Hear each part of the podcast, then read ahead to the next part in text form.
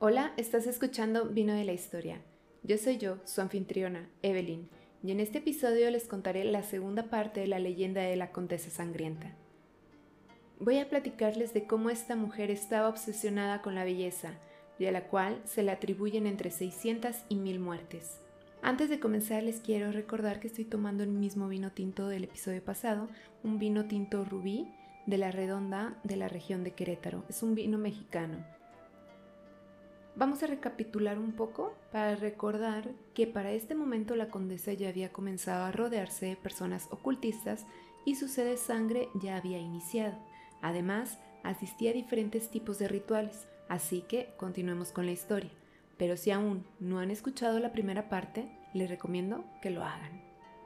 Entren a mi imaginación y vean con sus propios ojos.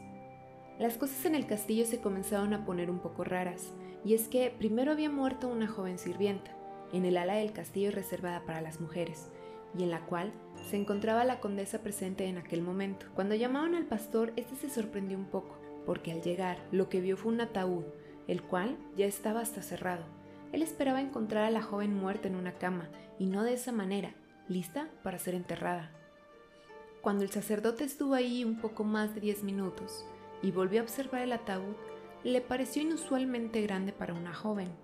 En eso, escuchó cuchicheos que decían que había tres personas dentro del ataúd, por lo cual se dirigió a la condesa y le dijo, Su señoría, ¿puedo saber por qué hay tres cuerpos en un mismo ataúd? Solo hay dos y puede enterrarlos juntos en una misma tumba. ¿Pero qué les ha pasado? ¿Por qué han muerto los tres tan repentinamente uno tras otro? Volvió a preguntar el sacerdote. El sacerdote ya no recibió más respuestas y lo dejó pasar.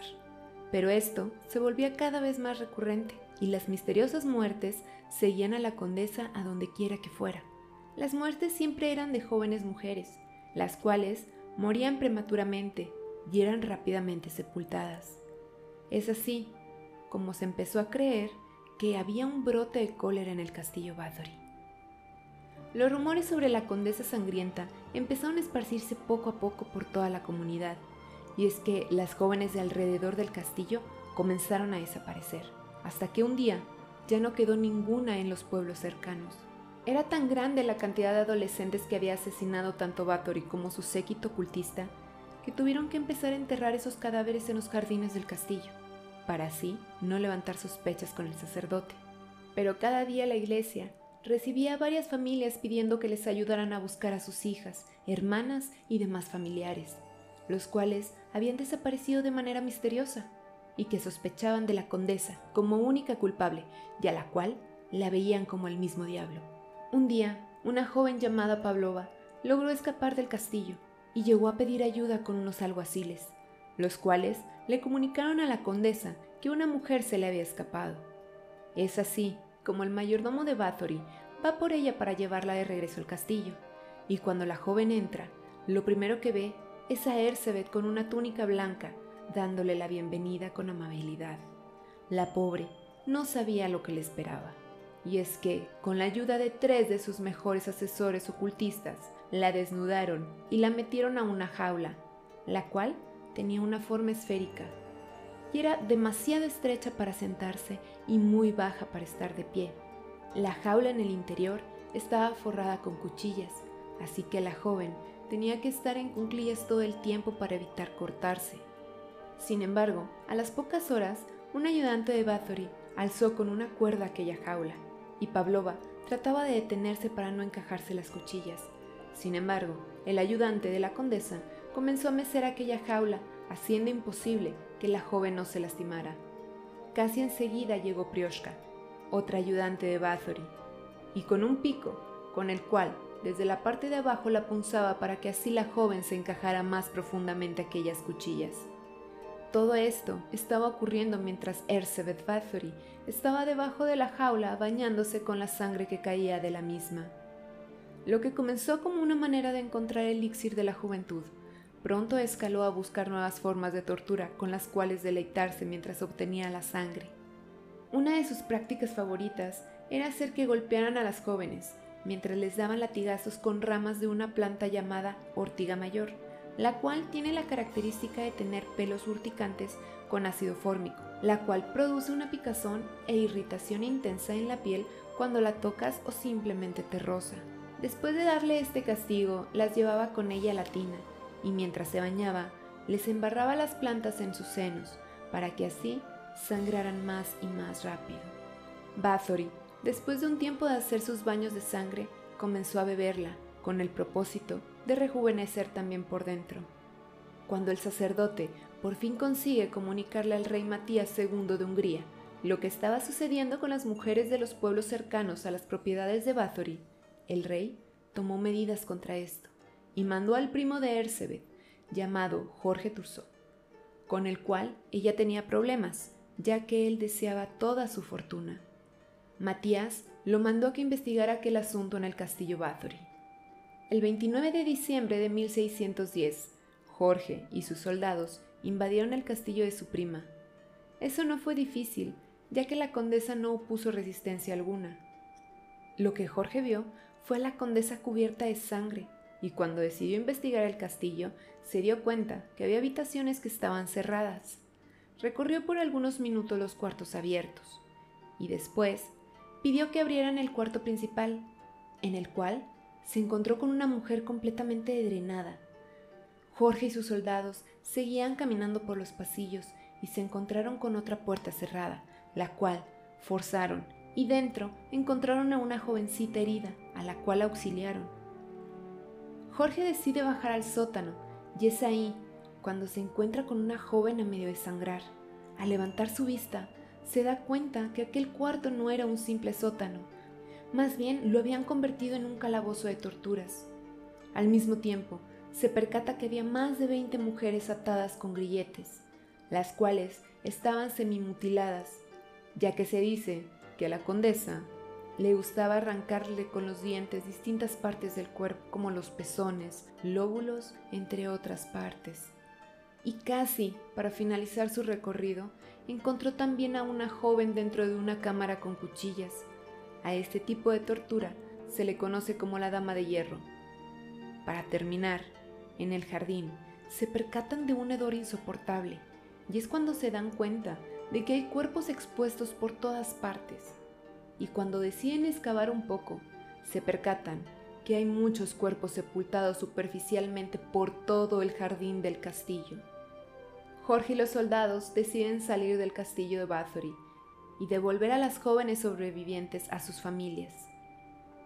Por otra parte, también se llevaron detenidos a los sirvientes que ayudaban a la condesa. Estos fueron declarados culpables, los decapitaron y posteriormente los quemaron.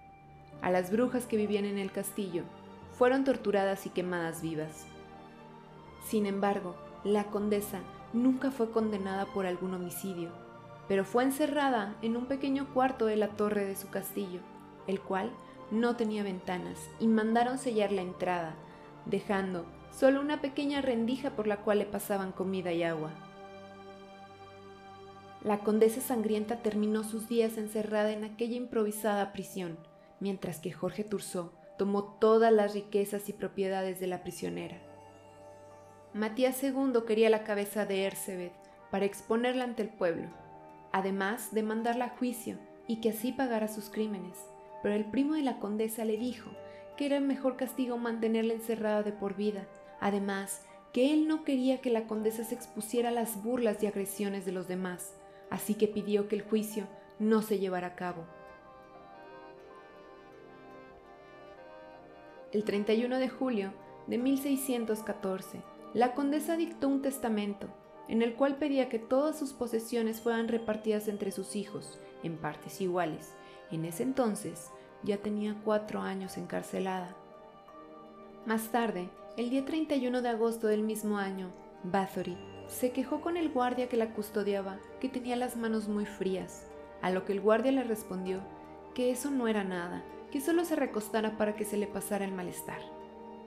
Ella se fue a dormir y a la mañana siguiente, cuando el guardia la llamó para entregarle sus alimentos, Ersebet no contestó.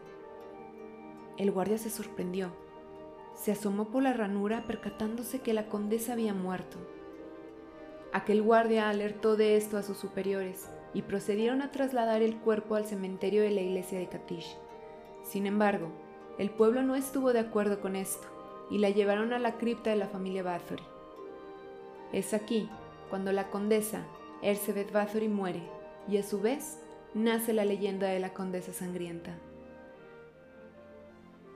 Esta narración que les acabo de hacer sobre los sucesos llegó más de un siglo después de la muerte de Erzsébet y de la mano del jesuita Laszlo Turoxi, que sentó las bases de la historia que hoy conocemos. Según Turoxi, la historia estaba avalada por un diario que jamás apareció y por 300 testigos, aunque durante el juicio contra los cómplices de la condesa solo declararon 13 personas. Y bueno, esto ha sido la leyenda de Erzsébet Bathory, pero a ver, vamos a analizar de nuevo toda esta situación vampírica que, si parece más bien un cuento de hadas.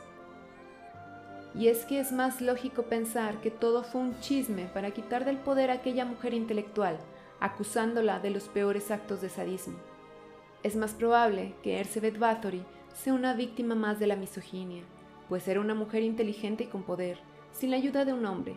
Tenía mejor control de su fortuna y de sus tierras que sus iguales masculinos, y siendo ésta más rica e inteligente que el mismo rey, estaba bajo la mira de aquellos hombres celosos y hambrientos de riquezas. Aquí les contaré sobre los acontecimientos que son investigaciones de varios autores como Laszlo Nagy y la doctora Irma Sadesky. Ellos han argumentado que Elizabeth Bathory o Erzsébet Bathory fue víctima de una conspiración. Nagy argumentó que los procedimientos contra Bathory fueron en gran parte por motivos políticos, y les voy a contar un poco sobre sus argumentos. ¿Recuerdan cómo describían a Bathory? Era una condesa de carácter fuerte pero humanitaria, que siempre trataba de ayudar a los que menos tenían. Tras enviudar, la condesa pasó a controlar el castillo y las tierras colindantes, y esto la dejó en una posición muy delicada, sobre todo porque el rey Matías II de Hungría tenía mucho interés en esas tierras por su valor estratégico y poco interés en pagar las deudas que había contraído con los Bathory, las cuales estaban a solo un juicio de quedar condonadas. Es cierto que ella maltrataba a los esclavos, sin embargo, en esa época ¿quién no lo hacía? Todos los monarcas de esos tiempos realizaban los mismos actos con cualquiera que pusiera en peligro sus bienes. Los azotes eran de uso común, y en el palacio de los Bathory se golpeaba con ortigas porque su efecto era aún peor que el del cuero. Y puede parecernos exagerado, pero no es nada que no estuviesen haciendo los nobles de media Europa. Y en un ambiente de tanta agresividad, la figura de una mujer sola, culta y en posesión de tierras en zonas estratégicas despertaba recelos. Eran muchos los que deseaban verla caer en desgracia. Y para ello, qué mejor que una acusación que implicase satanismo, centenares de jóvenes muertas, torturas refinadas y culto a la sangre. Según la leyenda, tras la muerte de su marido, las torturas se multiplicaron y empezaron a secuestrar a jóvenes del pueblo para torturarlas. Podría ser, pero tal vez, en lugar de la orgía de sangre que ha seducido historiadores, pintores, escritores y cineastas, lo que estaba detrás del entramado que dio lugar a la leyenda es el interés del rey Matías II y de Jorge Turzó por los territorios del matrimonio Báthory-Nadasdi lo que en realidad provocó que el monarca ordenase al primo de la condesa investigar el castillo fueron las tierras y no las fantasías de jóvenes mutiladas y desangradas. ¿Todo un pueblo sin mujeres? ¿Eso quién lo va a creer? Jorge, el primo de la condesa, asaltó el castillo y detuvo a Erzsébet. Lo que se encontró según la leyenda fueron cadáveres por doquier, tanto dentro como fuera del castillo. Pero es que esto solo apareció una vez que el ejército de Jorge había tomado las tierras, y no antes. ¿Quién nos hubiera percatado de ese hedor? Tantos y tantos cuerpos sepultados superficialmente y nadie se percató de eso, no tiene mucho sentido. Todos los que habitaban el castillo fueron arrestados. En su juicio solo había 12 testigos, y el testigo número 13 era Jorge Turzó, quien además era el juez de dicho evento. Así que a ellos se les torturó para que confesaran, y todos sabemos que la tortura solo da como resultado que se diga lo que los torturadores quieren escuchar. Fueron sometidos a estos castigos solo para terminar asesinándolos. Las mujeres fueron tratadas de brujas y quemadas vivas. después de que se les arrancasen los dedos. Pero llevar a juicio y condenar a muerte a Bathory sería un escándalo, ya que la familia aún era muy poderosa. Además, se le daría la oportunidad a Ersebe de dar su historia, y Turso no lo podía permitir. Así que con la excusa de protegerla de la multitud enardecida, pidió que no se le juzgara. Además, si ella era condenada a muerte por algún crimen, implicaría que las tierras de la fortuna Vator y Nadasdi pasaran automáticamente a posesión de sus hijos, y eso no lo iba a permitir. Para evitarlo, la condenaron a vivir entre paredes en su propio dormitorio, en donde recibía comida y aire a través de una pequeña rejilla. Pasó cuatro años en estas condiciones, y en agosto de 1614 falleció. Tras su muerte, Turso no tardó en encontrar argumentos para hacerse con las tierras de Bathory, repartiéndolas entre sus aliados. Acusó a los hijos de Bathory de traición, los torturó y los desterró a Polonia. Poco a poco la dinastía Nadasdi Bathory desapareció de Hungría. Hay evidencia de correspondencia entre Jorge y su esposa en las cuales Turso cuenta cómo estaba planeando el complot contra Bathory un año antes de que fuera acusada. En aquellas cartas le contaba a su esposa que había estado en contacto con distintas iglesias, para así ponerse de acuerdo en soltar rumores entre la población acerca de Ersebet, y así causar pánico en todos los pueblos y poder llevarla a un juicio para quitarle sus tierras. Pero es que esta historia no es tan jugosa como la de la lésbica, sádica y vampírica mujer que acabó con todas las niñas de una región. Y es que finalmente Bathory sí era una bruja, o por lo menos tenía conocimiento de herbolaria y medicina. Y lo triste es que estas técnicas las usaba para ayudar a su gente. Incluso se descubrió que varios de los objetos expuestos en el Museo de Bathory, y los cuales se presentaron en el juicio contra los cómplices de Ersebet como elementos de tortura, en realidad eran instrumentos medievales de medicina, que eran utilizados para cauterizar y curar. Ahora, esto de convertir a fuertes estrategas femeninas en obsesas por la belleza es muy común en la historia. Y así rápidamente les puedo decir que además de Ersebet está Cleopatra.